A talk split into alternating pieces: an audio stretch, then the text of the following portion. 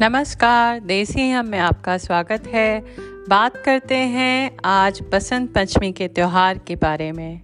बसंत पंचमी का त्यौहार वैसे तो अक्सर सभी विद्यालयों में, पाठशालाओं में मनाया जाता है, पर जिस विद्यालय में मैं पढ़ती थी लेडी विन स्कूल जो कि कैनिंग लेन दिल्ली में है, वहाँ पर भी सरस्वती पूजा बहुत ही अच्छे से मनाई जाती थी। और अभी भी मनाई जाती है सारे विद्यालयों में।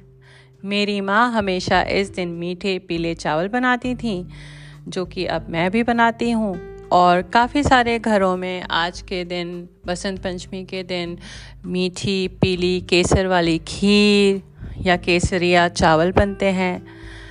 और विद्या की सभी चीज़ें, जैसे कापी, कलम, सभी की पूजा करवाती थी अम्मा। बसंत पंचमी का दिन विद्या की अभिलाषा रखने वाले व्यक्ति के लिए बहुत महत्वपूर्ण होता है। सबसे पहले माँ सरस्वती की पूजा के बाद ही विद्या आरंभ करते हैं। माता सरस्वती से बुद्धिमान और विवेकशील बनने का आशीर्वाद लोग लेते हैं इस दिन। बसंत पंचमी की पूजा कई राष्ट्रों में की जाती है। इस दिन लोग पीले वस्त्र धारण करते हैं। शास्त्रों में बसंत पंचमी को ऋषि पंचमी से भी उल्लेखित किया गया है। बसंत सालों में सबसे सबका मन चाह मौसम रहा है। हिंदुस्तान में इस ऋतु में फूलों पर बहार आ जाती है। खेतों में सरसों का फूल सोने जैसा चमकने लगता है। सरसों के खेत ऐसा लगता है मानो सोने के खेत। हों जौ और गेहूँ की बलियाँ खिलने लगती हैं।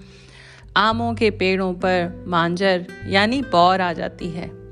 और हर तरफ़ रंग बिरंगी तितलियाँ मंडराने लगती हैं। इसी दिन से हिंदुस्तान के कई शहरों में माँ होलिका पूजन की तैयारी शुरू हो जाती है। लोग चौराहे, यानी कि चार रास्ता पर होलिका दहन के लिए लकड़ियाँ रखनी शुरू कर देते हैं। बसंत ऋतु माघ महीने के पाँचवें दिन मनाई जाती है, जिसमें विष्णु भगवान और सरस्वती माता की पूजा होती है। उपनिषदों की कथा अनुसार सृष्टि के प्रारंभिक काल में भगवान शिव की आज्ञा से भगवान ब्रह्मा ने जीवों, खास तौर मनुष्य योनि की रचना की। लेकिन अपनी संरचना से वे संतुष्ट नहीं थे। उन्हें लगता था कि कुछ कमी रह गई है, जिसके कारण चारों ओर मौन छाया रहता था। तब ब्रह्मा जी ने इस समस्या के निवारण के लिए अपने कमंडल से जल अपनी हथेली में लेकर संकल्प स्वरूप उस जल को छिड़क कर भगवान विष्णु की स्तुति करनी आरंभ की।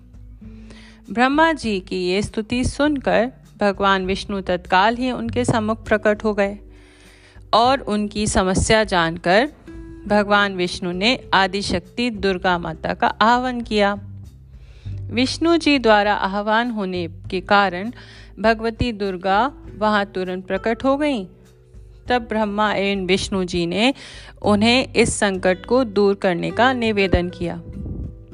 ब्रह्मा जी तथा विष्णु जी बातों को सुनने के बाद उसी क्षण आदि शक्ति दुर्गा माता के शरीर से श्वेत रंग का एक भारी तेज उत्पन्न हुआ, जो एक दिव्य नारी के रूप में बदल गया, जिनके चार हाथ थे। जिसमें से एक हाथ में वीणा, दूसरे में मुद्रा और अन्य दो हाथों में पुस्तक तथा माला थी।